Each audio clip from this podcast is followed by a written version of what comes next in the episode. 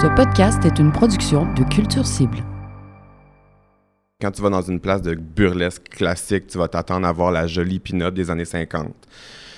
Quand tu vas dans un show de néo-burlesque, il faut que tu t'attendes à voir tout, puis c'est ça qui est magnifique. C'est une communauté qui a les bras ouverts comme ça, puis c'est pour ça que je l'aime beaucoup. On m'a accepté avec les bras comme ça. Je fait, oui, j'ai envie d'être là.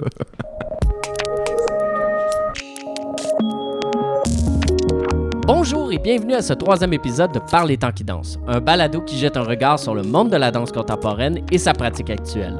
Mon nom est Louis-Philippe Labrèche et je suis heureux de vous accueillir pour discuter du néo-burlesque en danse contemporaine. Cet art qui a fait le beau jour des cabarets connaît un renouveau depuis le début des années 90. Comment pouvons-nous tracer des parallèles entre la danse contemporaine et ce mouvement érotico-artistique? Est-ce que les apparences légères de l'effeuillage peuvent cacher des exigences corporelles plus pointues? Est-ce qu'il y aurait quelque chose de politique dans la réappropriation de cette forme d'art par des groupes sociaux marginalisés?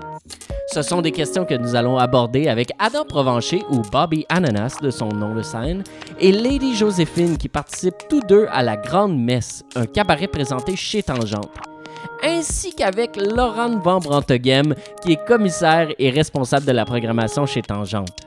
Bonne écoute!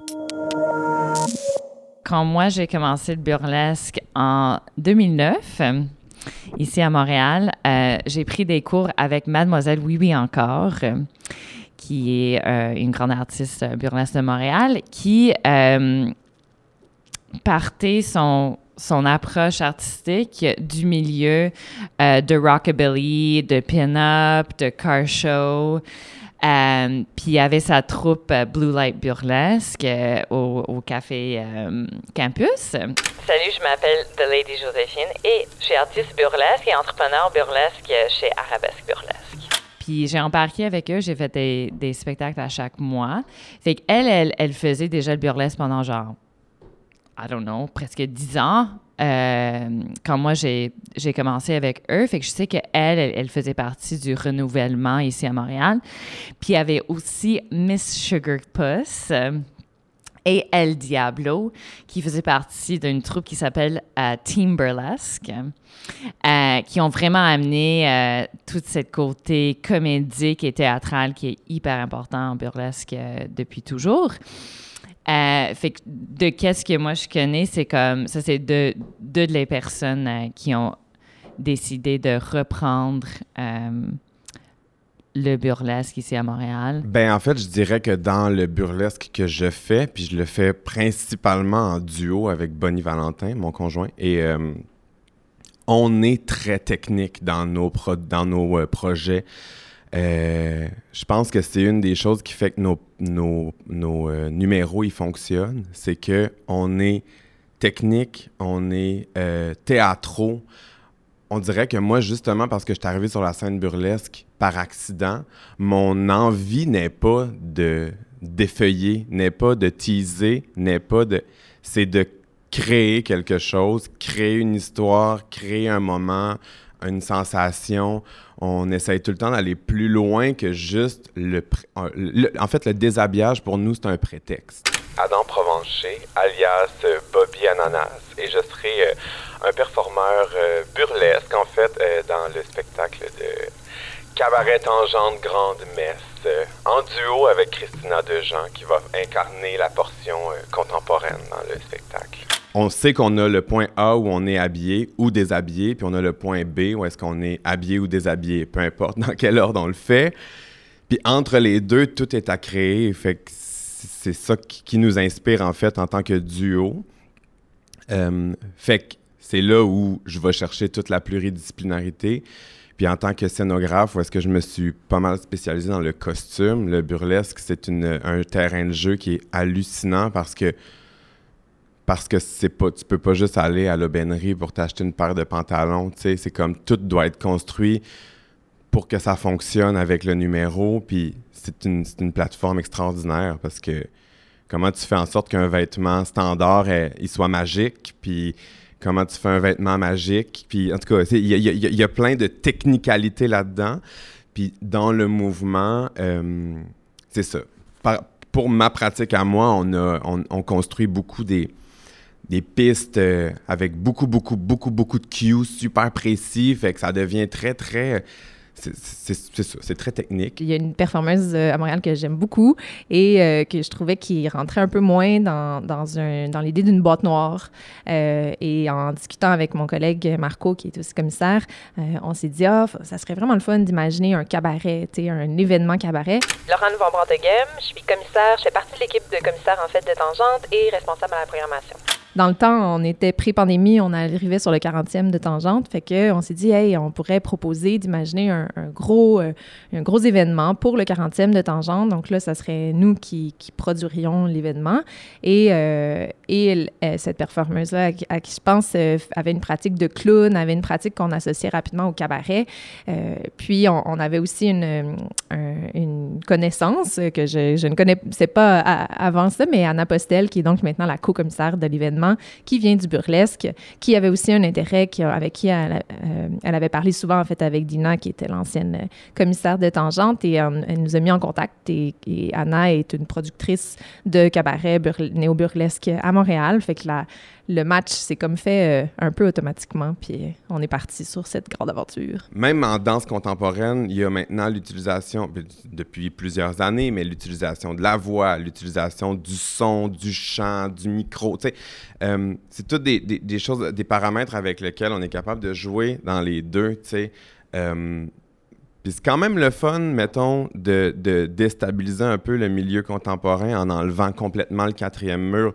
Je dis pas que la danse contemporaine n'a jamais enlevé le quatrième mur, loin de là, mais il y a comme une convention un petit peu plus, un peu, plus euh, présente en danse contemporaine de le public s'assoit, il reçoit, elle reçoit, pardon, et euh, le show bravo, on s'en va en burlesque, tu comme pas le choix de t'investir. Puis ça, c'est le fun, cette communication-là entre les deux. Euh, il y a quelques années, j'ai tenté de produire un, euh, un spin-off du. c'est aujourd'hui que je fais des aveux. Un spin-off de danse buissonnière qu'on a appelé Dans le buisson. le cabaret dans le buisson on s'est dit, ah, tous les gens qui n'ont pas été prêts à danse buissonnière, on va faire un cabaret. Puis nous, on n'est pas sortis du buisson, on est encore dedans. Fait que... bon, voilà, c'est aujourd'hui que je le dis. C'est mon, aveu. Euh, on, a on produit ça au, euh, Café Cléopâtre. Puis pour vrai, c'était tellement weird comme soirée, mais ça a tellement marché. Euh, le genre l'espèce de canevas cabaret petit numéro qui s'enfile euh, présenté par euh, une drag queen à barbe qui, qui, qui, donne des shots entre les numéros. Il y a comme de quoi de. Le public, le feedback du public après était comme. C'était tellement déstabilisant et, et, le fun à la fois. Puis, c'est ça, c'est comme deux espèces d'entités qui ont, à la base, on dirait qu'ils pourraient pas se, se fusionner ensemble. Puis, étrangement, il y a comme des petites brèches dans lesquelles on est capable de faire Ah, ça c'est commun, ça c'est commun, puis ça c'est commun. Puis je pense que la danse contemporaine, elle, se modèle aussi, là, genre au même titre qu'elle l'a fait avec la danse de rue. Je pense qu'il y a moyen d'utiliser les codes du cabaret, puis de d'élever le cabaret aussi sur des scènes qui sont un peu plus officielles pour avoir un petit peu plus de reconnaissance aussi au niveau des instances gouvernementales, mettons, d'arrêter de se faire dire qu'on est juste des danseuses de poteau, puis de, faire valoir le fait qu'il y a une vraie qualité créatrice et artistique derrière le travail qui est fait. Euh, je vais pas juger la danse contemporaine, mais je pense des fois, euh, on est en train de mettre notre processus artistique euh, à l'avant plutôt que, que le public. Puis puisque le burlesque a toujours été une forme d'art for, for everyone, c'est fait c'est fait pour tout le monde dans le sens que ça a grandi dans un, monde dans les États-Unis où il y avait beaucoup d'immigrants, il y avait beaucoup de gens avec des backgrounds complètement différents qui cherchaient une forme de divertissement euh, que tout le monde comprenait, peu importe leur éducation, la langue ou euh, d'où ils venaient. Puis c'est pour ça que c'est très important que le burlesque soit vraiment basé dans les fesses les blagues de, de, de les, les seins, les, les belles costumes, les, les trucs qui tournent, des choses que tout le monde peut comprendre.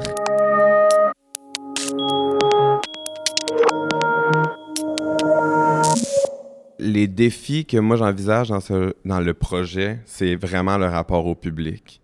Il y a quelque chose, ça, ça, ça me stresse pas, là, mais tu sais, de, d'arriver, puis j'ai l'impression que je vais devoir donner dix fois plus d'énergie pour les sortir de leur, leur standard de spectateurs, spectatrices. Euh, alors qu'en en burlesque ou en cabaret, t'arrives sur la scène, les gens ont déjà pris une pinte, puis t'es comme, t'as rien à faire, tu fais juste comme prout, puis les gens rient, tu sais. Là, il y a comme quelque chose, il va falloir que l'humour, mettons, ou l'approche au public soit peut-être un petit peu plus construite ou, ou va vraiment falloir malaxer le public pour dire, même si c'est deep, t'as le droit de réagir, tu. Euh, mais ça, c'est par rapport au public. Mais tu sais, même spatialement, je repense à Dans le buisson parce que c'est un exemple quand même assez probant de cette question-là. Dans quelle salle on fait ça? Pour qu'il y ait de l'alcool, pour qu'on ait le feeling cabaret, mais qu'il y ait assez d'espace à la scène pour qu'il y ait un numéro de, un déploiement de corps dans l'espace. Puis là, dans le cas euh, du Café Cléopâtre, la scène, elle est quand même large, elle est quand même grande, puis l'espèce de formation euh, du public en fer à cheval fait en sorte qu'on voit de partout. Euh, C'était vraiment l'endroit idéal, tu sais, mais je pense à, mettons, une des grandes scènes burlesques de Montréal, le Wiggle Room. La scène est tout petite, elle, elle fait deux pieds, même pas, elle fait euh, six pouces de haut. c'est tout petit, tu sais, puis c'est plus difficile, mettons. euh, fait que c'est sûr qu'il y a des enjeux spatiaux euh, quand on essaie de mixer les deux ensemble. Tout ce rapport à la sensualité, pour moi, c'était ça qui est au cœur, là, dans le sens où... euh, puis c'est ce que j'aime, c'est ce que je souhaite voir à travers les numéros aussi, c'est de se dire, effectivement, sur une scène contemporaine, on peut voir des corps nus, mais ça va être, ça va être une matière, ça va être vraiment euh, comment jouer avec ce matériel qui, qui est le corps. Euh, puis on, fait une distinction en anglais entre naked et nude, fait qu'il y a vraiment ça. Tandis que dans le burlesque, bien évidemment, oui, là, le, c'est vraiment la sensualité avant tout, le toucher, euh, ça, ça vient stimuler aussi plein de sens dans les, dans les deux sphères, mais fait que de réfléchir à, qu'est-ce qui peut être excitant, qu'est-ce qui, euh, c'est quoi nos limites, euh, qu'est-ce qu'on, qu'est-ce qui, qu'est-ce qui nous inspire ou nous dégoûte ou nous fait vivre plein de choses. Le burlesque est basé en interaction avec le public. Fait que c'est, c'est pas la même chose euh, en vidéo, puis c'est mieux live avec un verre en main puis sans masque. Euh, mais, tu sais, le Wiggle Room, il est ouvert maintenant depuis huit ans, je pense. Euh, puis les spectacles sont toujours pleins, puis les gens adorent ça. On a aussi le quatrième mur qui font des spectacles euh, à chaque mercredi soir et euh, c'est genre un petit bar speakeasy qui nous ramène dans les années 20. Les gens adorent ça. Le burlesque à Montréal, c'est le meilleur au Canada. Puis on est la seule ville qui ont un, un salle de spectacle dédié que à cette forme d'art.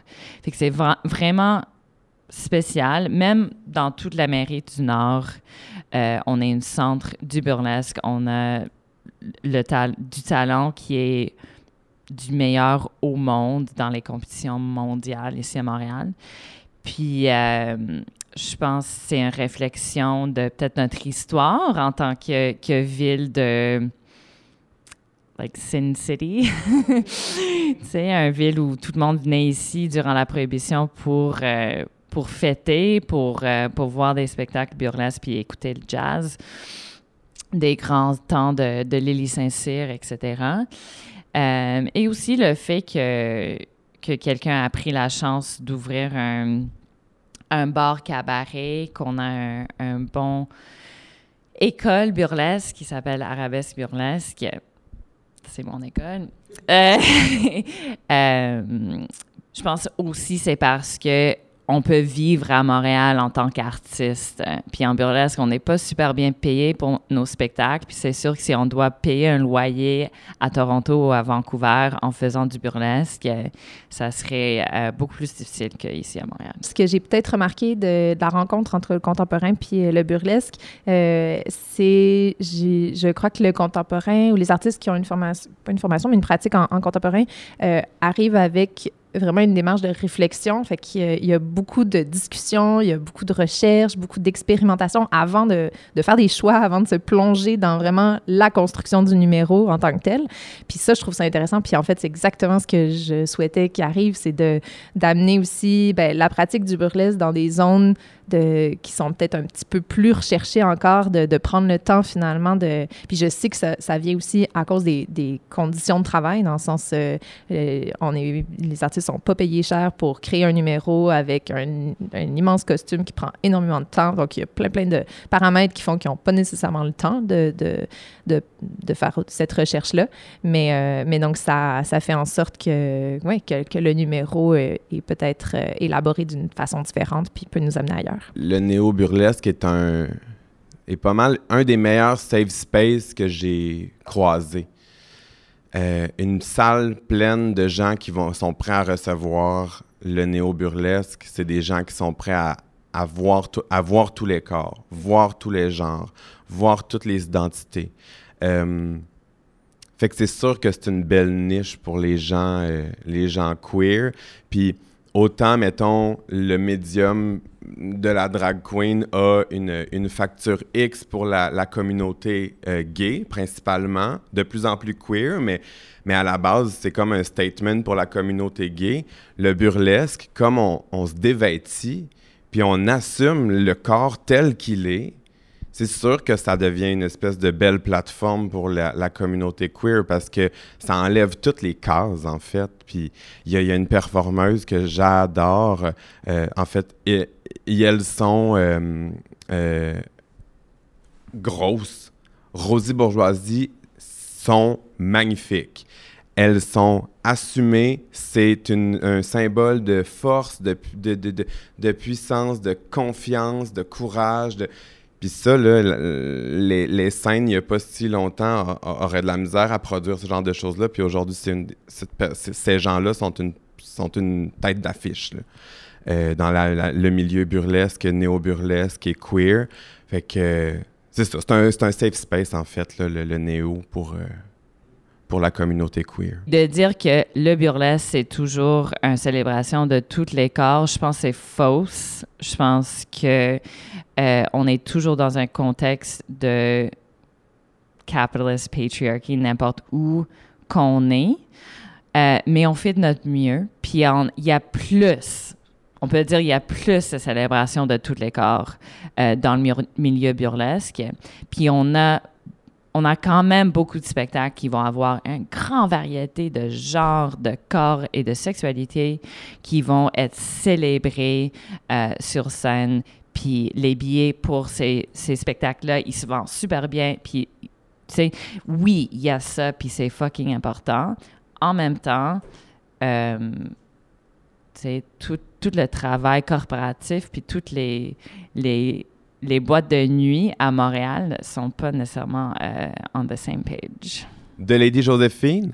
Ah non, c'est une des, des performeuses les plus impressionnantes à Montréal. Elle a une facture esthétique inégalée. Euh, elle est bonne, elle est edgy. Elle, elle fait du burlesque classique à la saveur néo. Je trouve ça vraiment impressionnant ce qu'elle fait. Euh, elle est intelligente. Elle revendique un corps de femme puissant, euh, intelligent. Je l'aime beaucoup.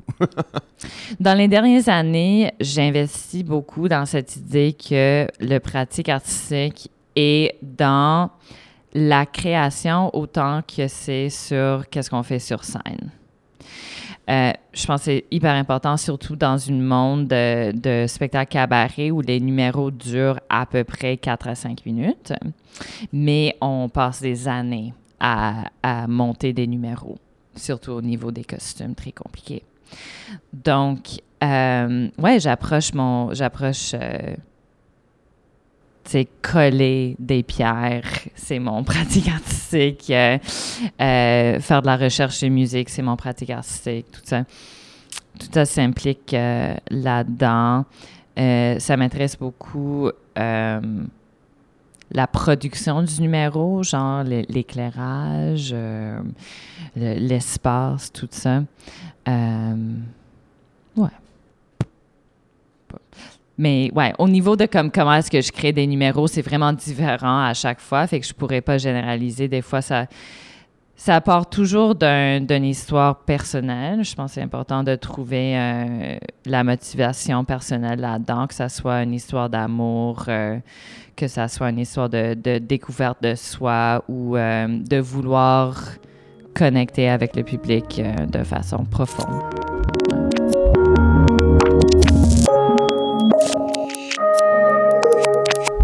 C'est très important pour moi de faire ça parce que j'aime bouger mon corps, voir d'autres gens bouger leur corps et parler des, politiques de nos vies et de nos vies sexuelles dans le même cours. Euh, et de, juste pouvoir euh, connecter avec euh, des élèves comme ça, de voir leurs idées partir de zéro et, terminer sur scène.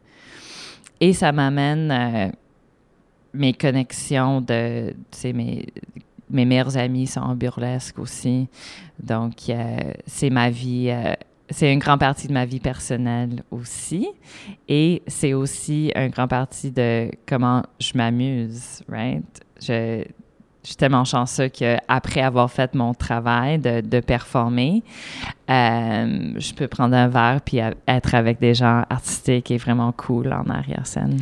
Ben c'est sûr que avec ma rencontre avec Anna justement, puis en parlant avec beaucoup de performeurs, performeuses, je me suis rendu compte qu'il y avait un besoin de la communauté aussi à, faire reconnaître euh, cette, cette pratique-là. Comme Adam le dit aussi euh, rapidement, euh, ce que je comprends, c'est euh, il y a peu d'accès au financement, tout simplement, de, la part des conseils des arts.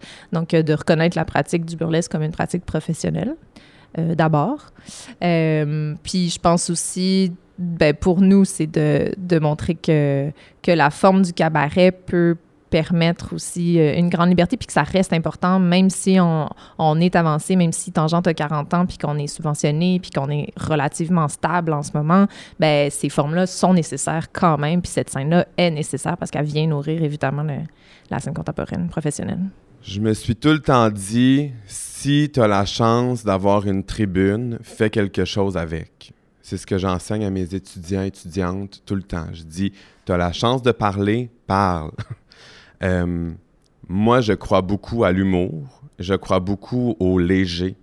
Euh, une anecdote que je raconte souvent, c'est j'ai été euh, ébahi euh, par le film Interstellaire.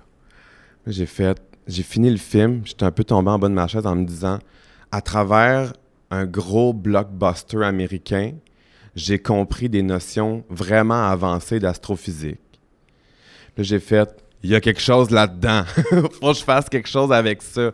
Fait comment est-ce que je suis capable de faire passer de l'information? Comment est-ce que je suis capable d'être politiquement engagé? Comment est-ce que je suis capable d'être un artiste créateur à travers le drôle, le léger, le, le- ludique et tout? Puis c'est un peu ce qu'on fait avec Bonnie, tu sais. Le numéro de la sirène et du pêcheur, ultimement, tout le costume de la sirène est fait en sac de vidange. Puis, puis le numéro ouvre où est-ce qu'il pêche des déchets. Puis c'est un statement, c'est un discours sur le l'état des océans, tu sais. Après ça, c'est léger, tu, tu, tu peux prendre le numéro en faisant « ha ha ha, je bois ma bière puis je passe à autre chose ». Puis si tu analyses les paramètres du numéro, tu fais « ah, c'est quand même, il y y a- du jus en arrière ». On a un autre numéro qui s'appelle le, le mannequin, en fait, qui est un numéro sur la page blanche. Fait que, on essaie tout le temps de nouer ça dans quelque chose de plus profond, puis ça nous donne une raison de performer aussi, tu sais. J'ai envie qu'il y ait du fun, qu'il soit ouvert. Euh, J'ai quand même très confiance dans le, dans le public de Tangente. Je pense qu'on est toujours prêt à être surpris. Euh, Tangente, moi, je l'ai souvent dit, c'est pas nécessairement des shows euh, agréables, c'est des expériences sensibles. Donc, euh, je crois que c'est dans cet état-là de, se dire, euh, je vais vivre une expérience sensible. Après ça, euh, advienne que pourra. Puis, à ce sujet-là, on, a invité aussi une artiste euh, visuelle à venir faire une installation dans le café-bar qui va qui sera pas utilisée finalement pour, euh, pour la perfo. Euh, et c'était un peu cette, question que je me suis posée en me disant dans quel, dans quel état d'esprit je veux que le public rentre dans la salle, mais dans- de façon très immédiate, c'est-à-dire en traversant le café-bar, qu'est-ce que qu'est-ce que l'œuvre dans lequel... euh, fait que c'est d'être curieux, d'être ouvert. Euh, là, elle va utiliser plein de matériaux différents, de textiles. Fait que de se dire, ben ouais, d'être ouvert, de, de juste être proche de ses, de ses sensations aussi, de se dire, bon, ben je suis prête, euh, je suis là.